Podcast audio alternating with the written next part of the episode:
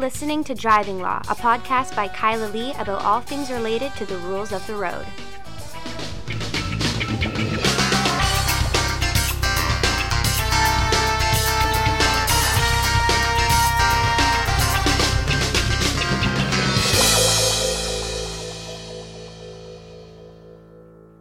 Hello, and welcome to another episode of Driving Law. I am Kyla Lee at Acumen Law, and with me, my co host, Paul Doroshenko.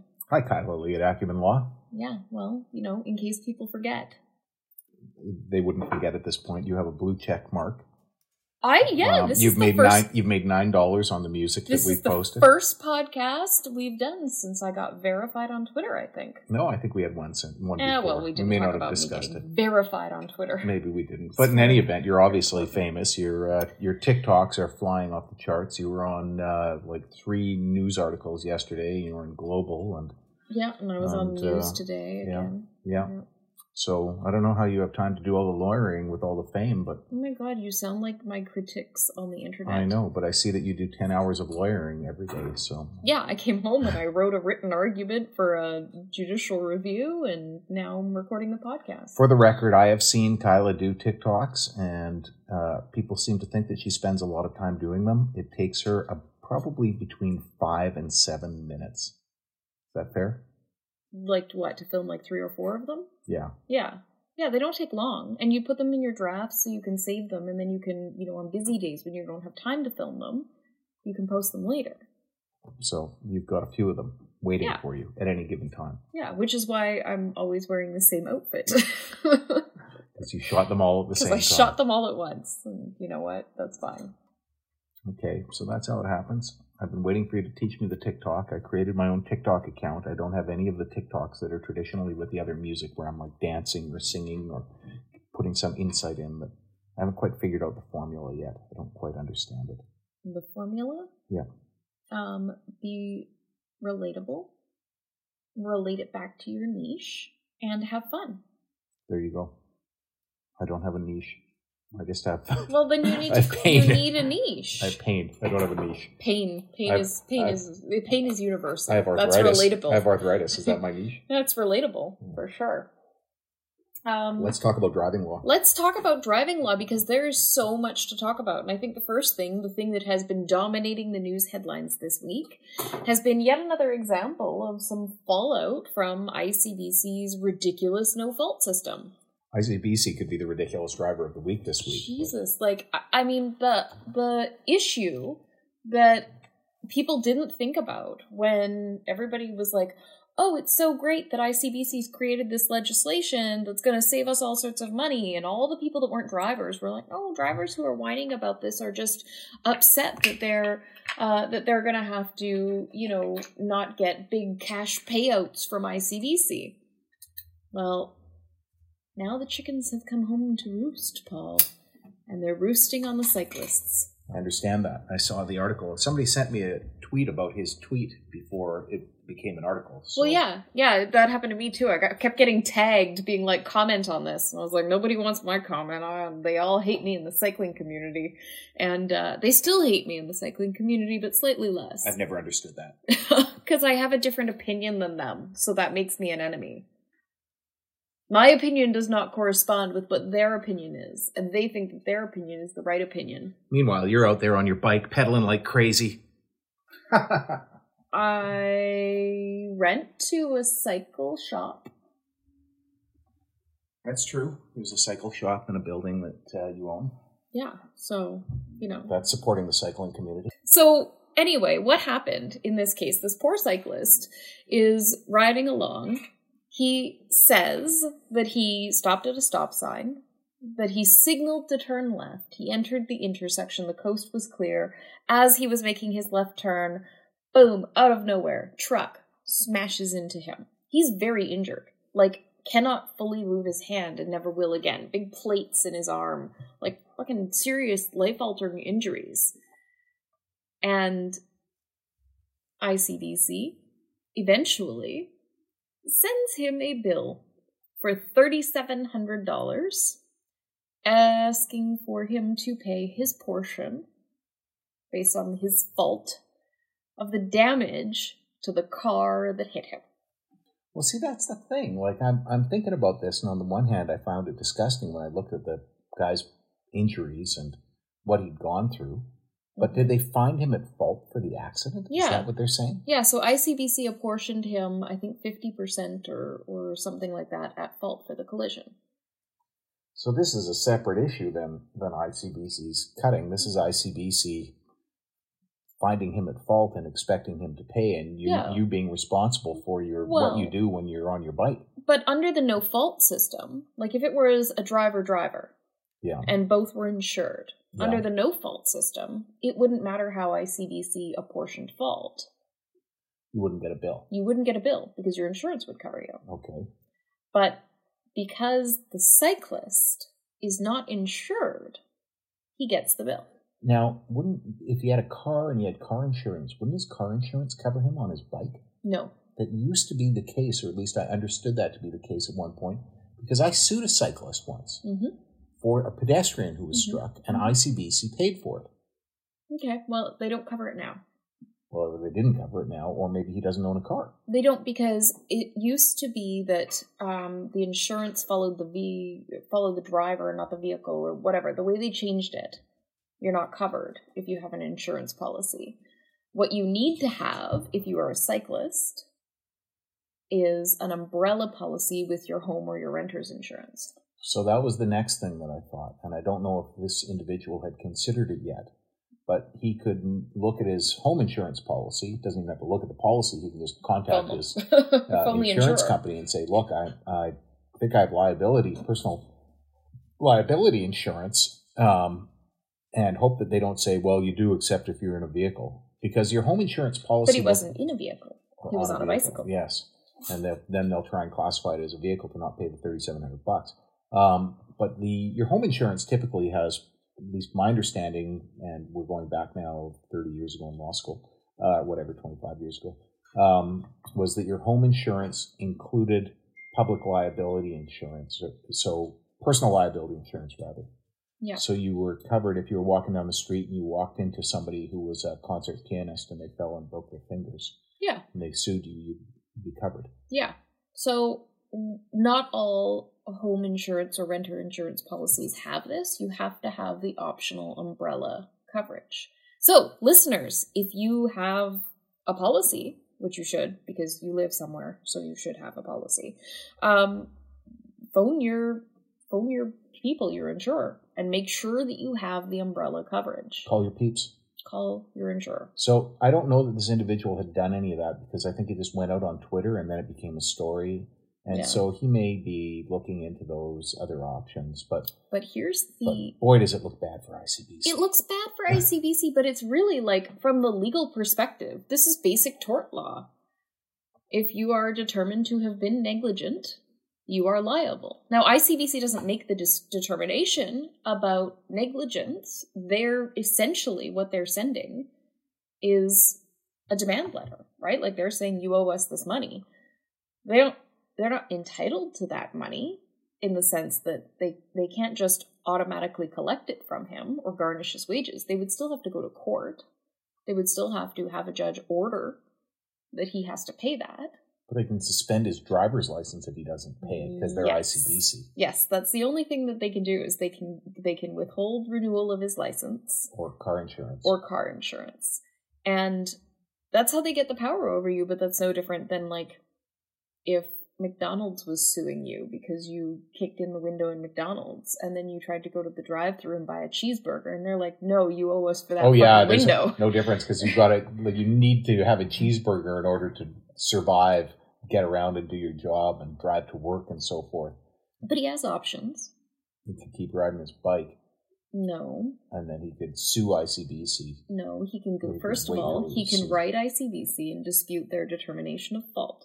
Sure. Let's talk about yeah, fault. okay, all right. Well, let's talk about fault, but I don't remember all the steps, but I know you can challenge that, and I know there's There's an Well, internal review. there are lawyers in our office who do it. In, yes. in fact, And Mr. there's- Mr. Roy Ho. and if And there's no other lawyers I know who do it because nobody wants to do it. Yeah, because it's a pain in the ass. But you know what? Their internal process for challenging fault is Should have Roy on for this. we should. Yeah. Um, their internal process for challenging fault is not terrible if you have a lawyer and you know your lawyer lays it out. ICBC often will make a more favorable determination. And this is because of the mechanism that ICBC uses to determine fault.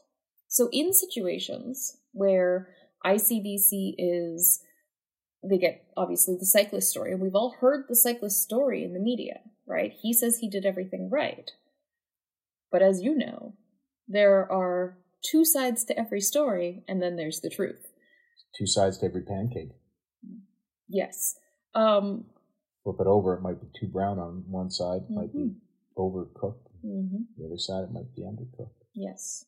So the who knows what the other person involved in this collision, what the driver had to say about the cyclist and what happened and whether they ran a stop sign or whether they failed to signal. No wonder the cycling community hates you. You should automatically, presumptively, just accept the cyclist.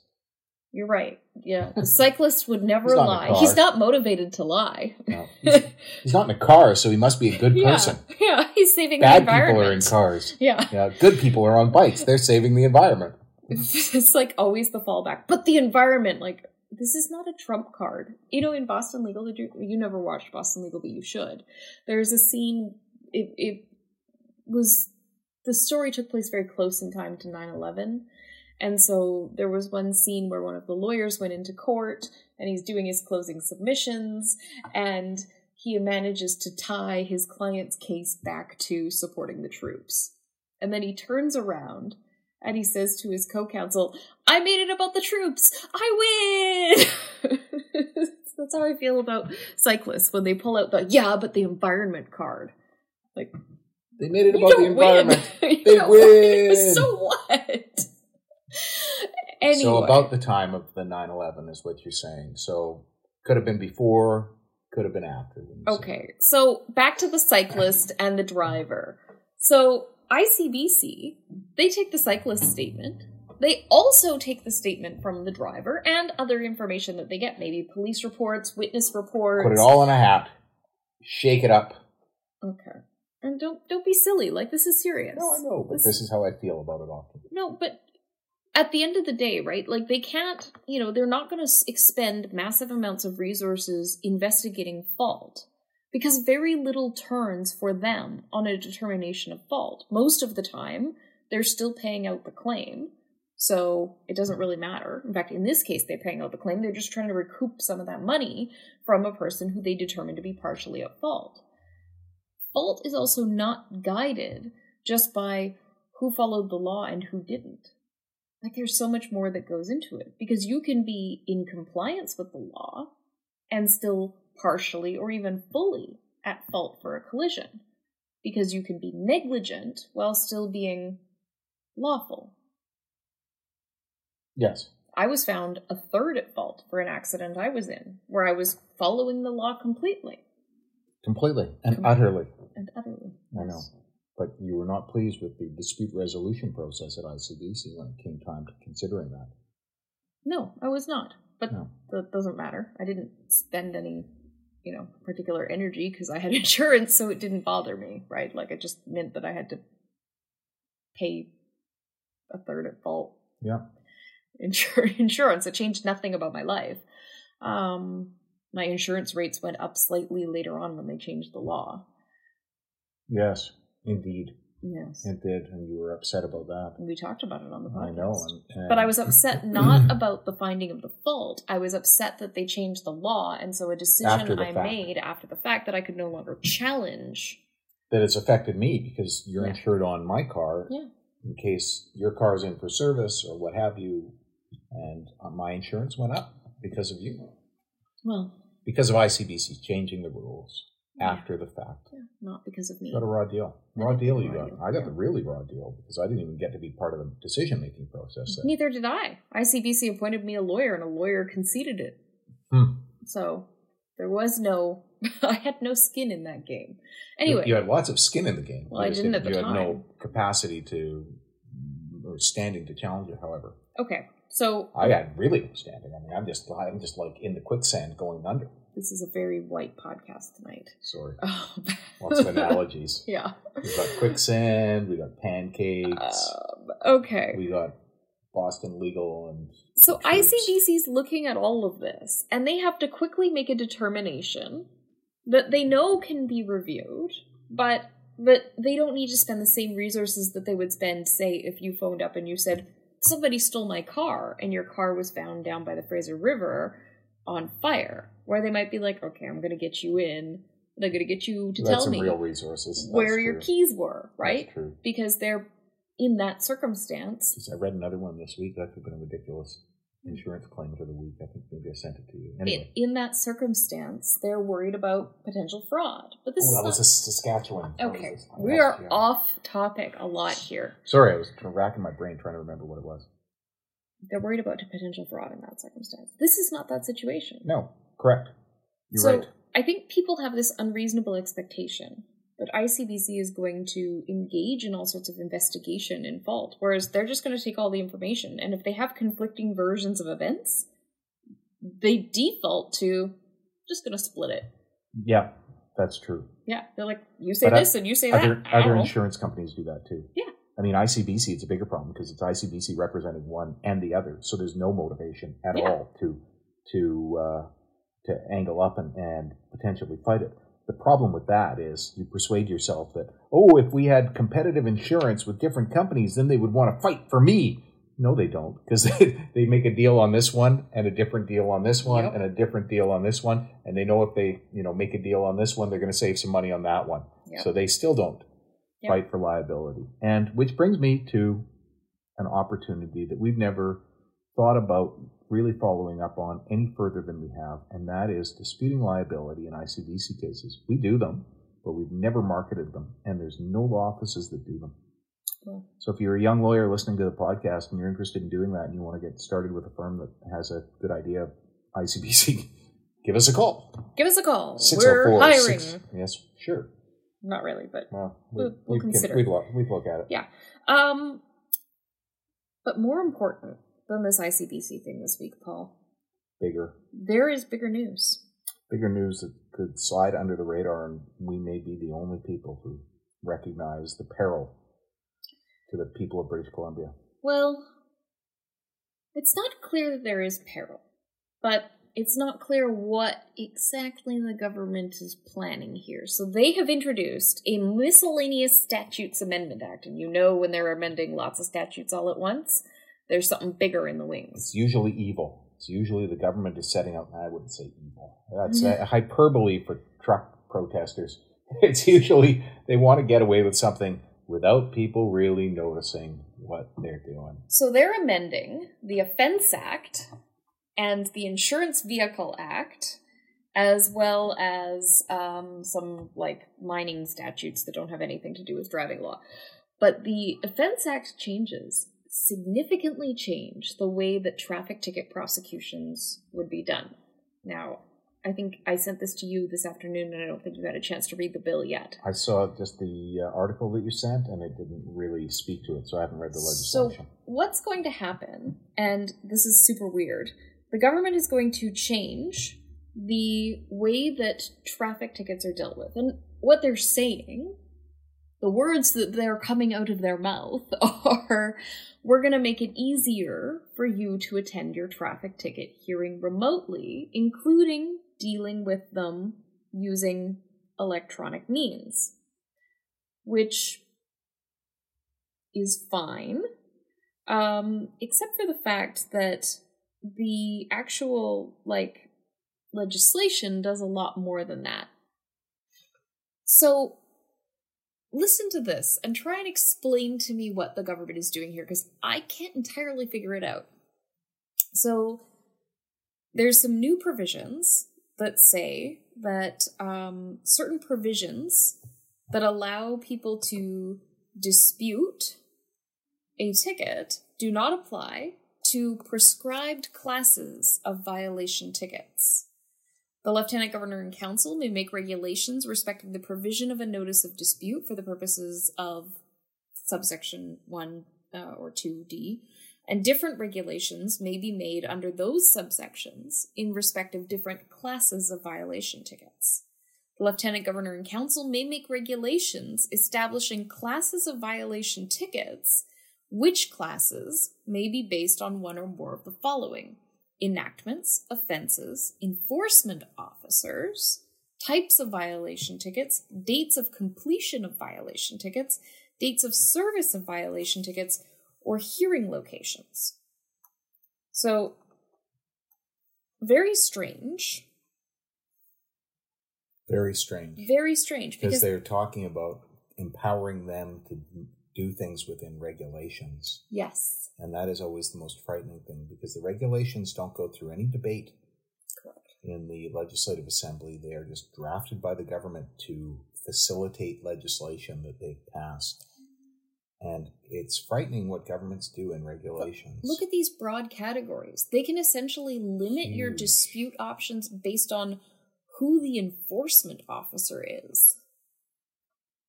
we got we got Johnny, he's a super enforcement officer. We're gonna make sure that he doesn't have to Go to go to traffic, traffic court anymore. We'll just presume the people guilty and they can have a Zoom traffic court meeting Yeah, so that learn of their punishment. that's very odd to Very me. Um, and I know that like what they want to do is they want to create this dispute resolution process. You think you know what they want to do.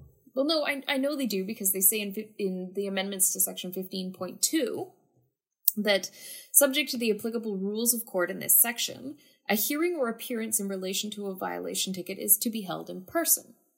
Subject to the applicable rules of court, the chief judge of the provincial court may direct that hearings or appearances in relation to violation tickets or a class of violation tickets or a class of violation uh, or, or to a class of hearings or appearances in relation to violation tickets, which classes may be defined by the chief judge, be held by telephone, video conference, or other means of electronic communications. The chief judge is now empowered to say this class of violation tickets are all going to be held by telephone or whatever. Oh my gosh. So every traffic ticket where it's a ticket for having mud flaps that are too distant from the road. Yeah. You can If they're more than telephone 20 hearing. centimeters from the road, you can have a telephone hearing. Yeah. If they're 10 centimeters from the road, if they're 2 centimeters from the road, you can have a full trial. Yeah. Well, I mean, you know, empowering the chief judge is probably one of the safest things to do because you- you've got somebody who, again, skin in the game, Yeah. doesn't really have any skin in the game except justice and resources, I suppose, Now, and parking. Disputing the fine amount. Um, they're also Mm-hmm. changing ways that you can dispute the fine amount. So, right now, if you want to dispute the fine amount, you can send in your written explanation of why your fine should be reduced. And you can send, or you can go to court. And if you don't send in a written explanation, you get a hearing date and you're expected to show up to court. Well, now The fine, have- the fine amount to me is always a, a bait and switch, but they are prescribing a form specifically for disputing a fine amount. to encourage people to plead guilty, even though they probably, in many cases, I don't think they should. Um, and I don't like the idea of it, but I understand it would reduce demand on the court because a lot of people dispute the ticket, go to court, hoping the police officer doesn't show. The police officer's almost always there, and then they end up with the police officer saying, "Look, you can plead guilty and ask for a, a smaller fine." Now, the lieutenant governor and councils also empowered to make regulations about fine amount disputes, including all of the things that can be considered in a fine amount dispute. So they make make regulations re- respecting the imposition on application of a fine in a lesser amount than the fine portion of the ticketed amount indicated on a violation ticket in consideration of the means and ability of the person to pay. Okay. Including providing for an application process, respecting whether a person may make the application, whether or not the person is disputing only the fine amount. So actually saying whether you're allowed to dispute your fine you amount. must submit your tax returns before you can. respecting a person terminating a notice of dispute in order to make a, fine amount dispute instead, um, designating a person or class of persons who may decide on an application made under the section. So they're essentially working on a regulatory system that's no longer going to require judicial justices to decide applications for lesser fines. Is that what it's saying, or is Yeah. it saying somebody else can go in and make it? Desi- designated and designating any person or class of persons who may decide on an application. Oh, so it's So adjudicators now. It's now- create adjudicators who are going to determine whether to reduce your fine. Respecting criteria on w- under which an imposition, a request for the imposition of a fine in a lesser amount um, may or may not or must be granted. So, criteria that says whether or not you can actually have it granted. Like, Yeah. if you make more than $32,000 a year, you must not have your fine amount reduced Hmm. or whatever the case may be. They can even regulate how much they the amount can be reduced. Amount or percentage can be regulated. And respecting circumstances in which a person is considered not to have sufficient means and ability to enable the person to pay the fine. So they can essentially like create a category because they don't want to have uh, judges or or Yeah. judicial justices dealing with it, what if but and so they just create categories so it can just be done in the registry. but it's going to be like a basically like a flow chart of who gets a fine amount Well, reduction. We'll get the, we'll the flow chart then. well, yeah, obviously it's going to be in regulation, yeah, but still, like that, there's no humanity to this process. Humanity is being lost all through the justice system, Kyla. Yeah, I know. You know, I the they, remember they they did a study in the U.S. The of, of judges compared to computers making decisions on credibility, I know. and the computers were were far more accurate and correct, and judges were wrong all the time because they were influenced by humanity. by humanity. They were yeah, influenced well, by the person in front of them. justice. Justice involves humanity, and I, I refuse to believe otherwise. Well, I I But think a lot of women have got off tickets from crying. Paul, focus. That's the more- humanity. There are more important things to talk about here. Okay. in not your sexist assumption about women in tears. Um, and that is that despite all of this, they have not included the power to reduce a fine below the mandatory minimum. Oh, so there's Which a constitutional violation. Ridiculous! Like why? uh, Like the worst part about traffic court. If you were to ask judicial justices the thing that they lament the most, I would think it would be, or at least in the top five, would be that there are mandatory minimums and you can't go below them for common offenses like speeding.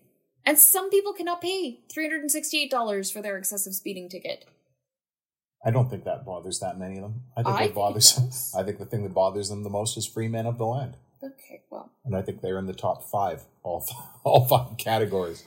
I think that they don't include that. Now, um, Well, let's do a Twitter poll. We'll ask if In- any judicial justices are reading our tweets. Please In- vote. interesting that you mentioned that miscellaneous statutes amendments act are usually to do evil because Maybe this will just relieve us of free men of the land in the court. okay i want you to stay on topic you're very all over the place today and it's I'm sorry, starting to frustrate me tired. um the there's a lot to talk about this is important Yes, it is. the legislation has a drop dead clause Meaning what? This section, and this comes up in, in about four other places in this bill, this section about fine amount disputes is repealed four days, or sorry, four years after the date it comes into force. And on its repeal, any regulations made under it, unless repealed earlier, are also repealed. So there could be a couple of uses behind this. It could be to deal with the pandemic. No. It could be because they have another plan. Yes. It could be because the other plan will come into force in effect four years from the date. Yes. Or it could be that they want to sell the public on we're not going to do traffic court in court anymore and it's not going to be justices anymore but it's not what the liberals had proposed that the public got all up in arms Yeah, about that not we what promised they're doing in Alberta. we promised on this podcast paul that we would not do and it's not what they were going to do in alberta that they walked back because the public hated it plus it automatically goes away in four years So we would have to reenact it. We would So have the to people of. British Columbia would have to have an, we'll have an an, election. Yeah, We'll have an election beforehand, yeah. and people will be able to vote. And it's definitely not the case that they could amend this legislation after it's passed to take out the drop dead date. That could never happen. through an omnibus bill like this. Sure. Yeah, so so it's to avoid criticism, to evade Mhm. criticism. Well, we just if the BC Liberals are listening right now, then you Mhm. can uh, you can take it from our podcast. There's a your your challenges to the legislation. Now, here's the other Drop dead clause. That's fascinating. You don't see that often. I remember talking about it in law school. Here's the other important part that also has a drop dead clause. You need to hear about this because you haven't read the bill. Lieutenant Governor and Council may make regulations respecting a conference that is regarding a dispute in respect of the allegation or the fine amount of the ticket, held with or without a justice, held before a notice of hearing or notice of appearance is set under section 15, sub 6 and they can regulate how these conferences take place. Um, that uh, they can deal with the allegation or the fine amount. They can designate a person or class of persons to act in the place of a prosecutor. So, yeah, so you can not have Crown Counsel, you can not have the officer, you can have some government official to come and play prosecutor at a conference that is not in front of a justice either. And so us not- in front of some other judge, public but servant. for the crown. Mhm. They're not a they're not a uh, lawyer, but they're appearing for the crown. hmm Respecting who may, may not, or must attend a conference. Now, what do you think when you hear may, may not, or must attend a conference? This is weird. First of all, It's fucking weird. It's really fucking weird. it's weird. But you know what I hear when I hear may not? Not. Lawyers Yeah, they're going to set it up so you can't have a lawyer in in your conference. like they've done with the Civil Resolution Tribunal. Yep. So they're trying to oust lawyers. They're trying to oust lawyers from traffic court. And and through this, they're trying to create the conference where you come and you meet with somebody and you just have a discussion about it. And do you know what happens at the conference? You make admissions that you feel that you've admitted things, you're bullied into a deal, Mm-hmm. and then ultimately you end up with a conviction. Why, yes, because uh, there are they can regulate they can regulate circumstances in which a prosecutor or person designated under the regulations to act in place of a prosecution uh, and a defendant may enter into an agreement resolving the matter, respecting agreements that may be entered into at the conference that resolve the matter subject to the approval of a justice, and respecting the manner of approval by a justice of an agreement. So you can go to your conference. They can say you can no longer plead guilty as registered owner. We've regulated that away. There is no registered owner resolutions anymore. It must go on your driving record. But what they are able to regulate is that you can plead guilty to offenses you didn't commit. That's actually in this legislation. That they can substitute offenses even if they aren't lesser or included offenses. Remember the police officer who pulled somebody over for one offense and gave Yes! them a ticket for something else, is doing a favor to them? And the Plead guilty to a seatbelt offense. Yeah. I'll do you a favor. Here's just a seatbelt ticket instead. This is fucking terrible. Well, your driving record's not going to reflect what you actually did ever after that. Mhm. Um, I think I see constitutional violations all over the place here. Oh, yeah. So we got a lot of litigation to do. Yep. This is fascinating. You know, driving law is always fascinating. Yeah. It's fascinating that the government is always trying to jerk around with it. Um, Yep. The interesting thing is that the target is driving the lawyers, which is you and I, which I know. a, how a are category. we- how do we have a bullseye on my fucking forehead? I have been streamlining justice in traffic court by coming to efficient resolutions, disputing a lot of tickets all at once. Like, uh, fuck There's- this. There was no such thing as a driving lawyer until you and I created it. There was no ta- there was no category of a driving lawyer, and now because of us, there is re- it's referred to all over the place. If you went ten years ago, there was no such thing as a driving lawyer. Now people just refer to a driving lawyer, and it's like an attack on us. And it doesn't feel like our profession is behind us at all. No. Um, I don't really know what they want. They want I don't know they They think that lawyers who do securities law or represent big businesses should be able to charge more, maybe. Um, but they look at us as I don't know what until they meet us. Yeah, well, that's it. yeah. They look at us as like the sort of like bottom of the barrel scraping, you know, hacks who couldn't get a better job defending murderers.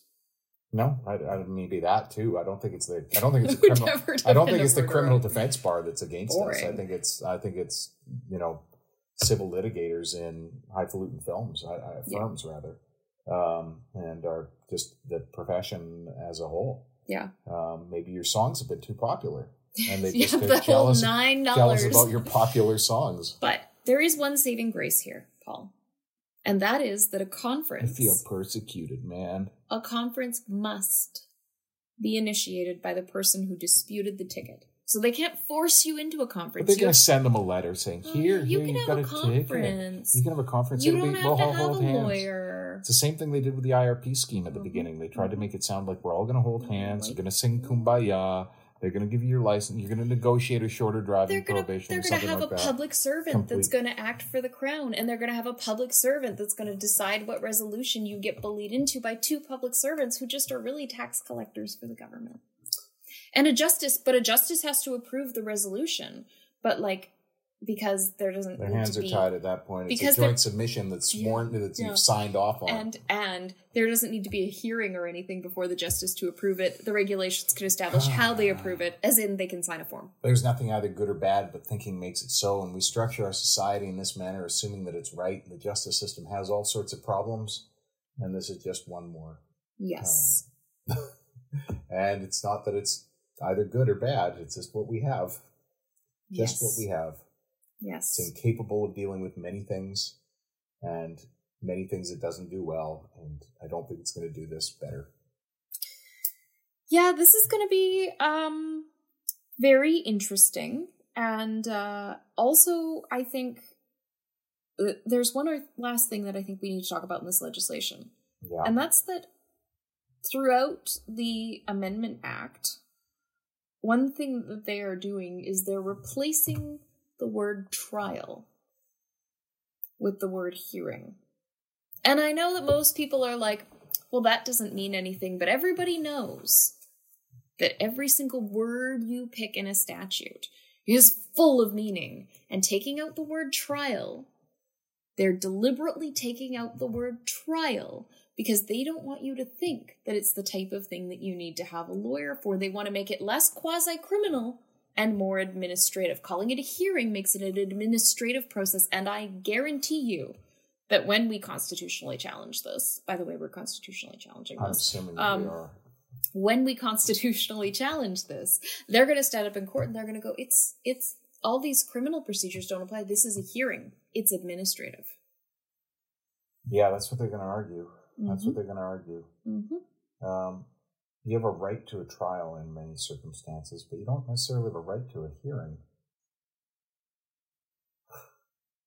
this is this is i think a t- the tip what we're seeing here of a very big regulatory iceberg and drivers in this province should be concerned I'll tell you, I was talking to a police officer today. I talked to him for about a half an hour, and he was a fairly um, experienced traffic enforcement traffic officer. Um, does accident collision uh, investigations, and we were discussing how bad the driving's got in the last little while. And I think, generally speaking, since the pandemic, many people would recognize that uh, people's driving is worse. I see people who look like they're in their forties driving along uh, window half rolled down, holding their phone, uh, Mhm. pizza, like they're eating a pizza, talking on their phone in the middle of the day, like just with impunity. mm-hmm. Uh, and people speeding, nobody stops for stop signs in the lower mainland of British Columbia except you and me. Um, and, I don't even know if police officers do. Most of the time when I see them in police cars, they certainly don't.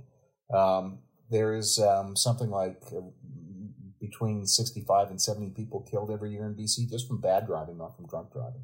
Yep. Um, and all of this comes down to traffic enforcement. We've had a different philosophy in this province than other provinces. In Alberta, um, in Edmonton, I mean, there's photo radar everywhere, and it's set at 15 or 10 kilometers an hour over the speed limit.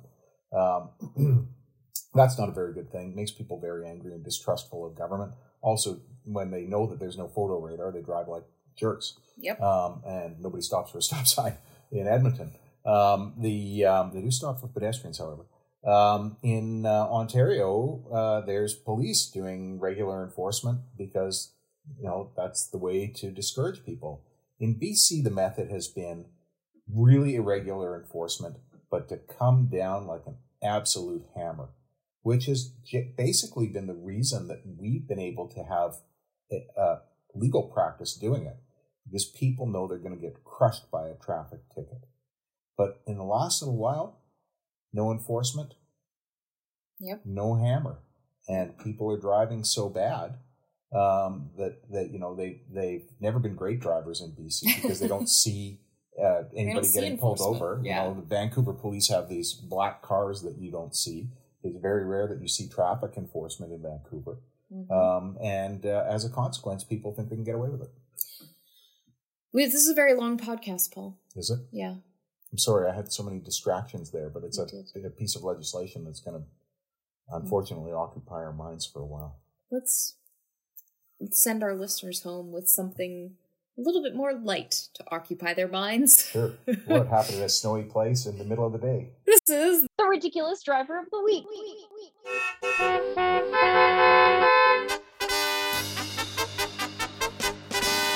The ridiculous driver of the week.